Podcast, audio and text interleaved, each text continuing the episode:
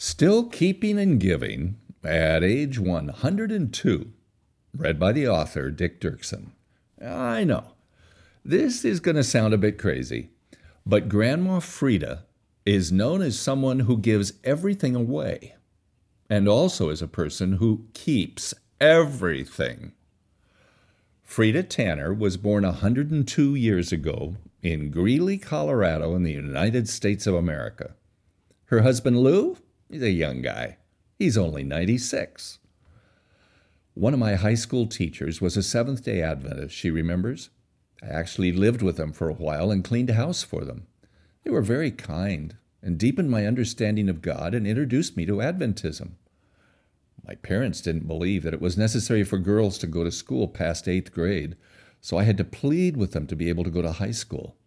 After graduation, the Adventist teacher convinced them that it would be okay for me to go to Madison College in Tennessee and take nursing. I was baptized the summer after high school, the only one of my Lutheran family to become a Seventh day Adventist.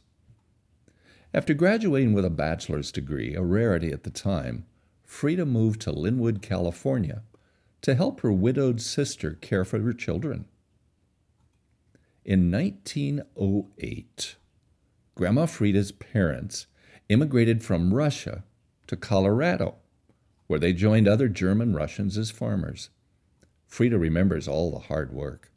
I spent a lot of time in the summer thinning beets and getting sunburned. I had 11 brothers and sisters. Three died as children, but the rest grew up and spread out to other states. Well, the family has maintained a close family connection. And cousins, many of them have gathered together every year for more than 30 years. Grandma Frida's family blessed her with a deep love for children. With her own children, she practiced acceptance and love. And as the children grew, she and Grandpa modeled a supportive and non critical atmosphere about religion and politics. Central, always, was loving, as God loves. Now, we can talk all kinds of theology, Grandma says, but if we do not have a central core of love, it's all just empty words. When Grandma Frida talks about her husband Lou, she smiles at him, reaches out and touches his hand. When I met Lou, I really liked him. The first time he kissed me, he asked if it was nice. I told him it would have been better if he didn't smoke, she laughs.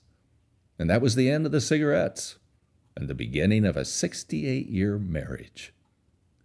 Lou and Frida have two daughters, Carol and Jean and a house full of children and grandchildren, says Grandpa Lou. In the 1950s, while volunteering in the children's divisions at the White Memorial Church in Los Angeles, California, Frida discovered Bible story felts. Drawings of Bible characters, animals, and other nature subjects were printed on large sheets of felt. Every drawing needed to be colored, cut out of the sheet, and then assembled into sets so that people could tell Bible stories with them. Frida immediately saw the value these felts would be to people who were telling Bible stories to children all around the world. She decided to do all she could to get the felts prepared and distributed. Kids have always loved them, she proclaims. They're fascinated with the felts. They love how they feel, how they look, how they stick on the board. They play with them, put them up on felt boards, tell each other Bible stories. This is one way children can learn about Jesus. For years, anyone coming through the door was handed a pile of felts, coloring pens, and a pair of scissors. And everyone became part of Frida's army of cutters and colorers. It was a rite of passage, they say, for the boys who wanted to date the Tanner daughters to sit at the dining room table and cut and color felts. People around the world learned about us. They would write and request material for the children. Grandma Frida tells the story. Then we go purchase more materials, more felts, and get to work. We were self supporting dependent entirely upon donations, but eager to help children learn about Jesus. The work changed when someone began making full colored felts.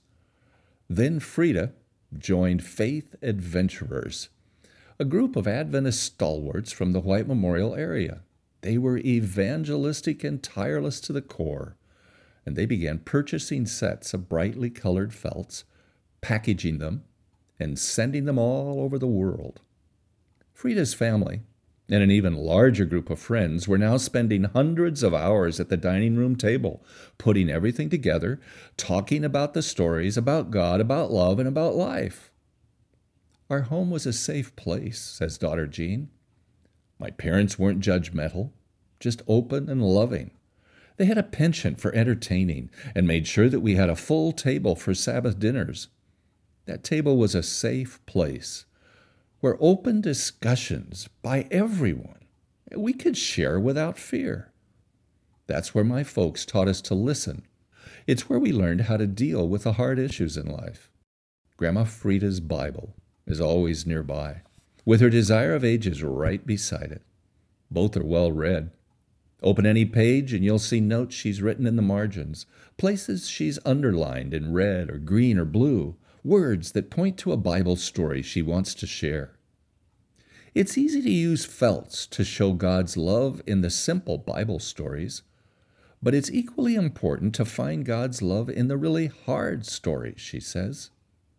The simple stories give you a basis for evaluating God's love, a way to approach the world. But if you stop there, then when you hit a hard point in life, you'll have not a good, solid way to investigate it. We've got to look deeply at the harder Bible stories, too. The violent tales, stories about women, even some of the sayings of Jesus are hard to unpack. Understanding how God loves through all the scripture is really crucial.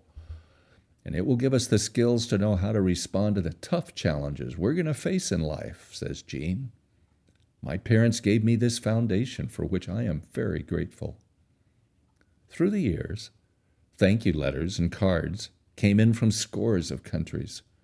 Most say, Thank you for remembering the children. The cards came from Cuba, Russia, Ukraine, India, from everywhere.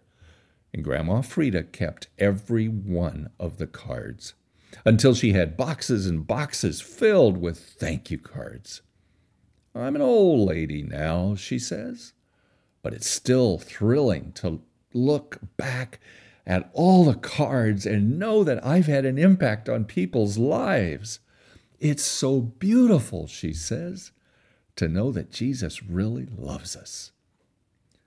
Grandma spends some time, every week it seems, sorting the cards, and she smiles, remembering how much she has enjoyed giving things away.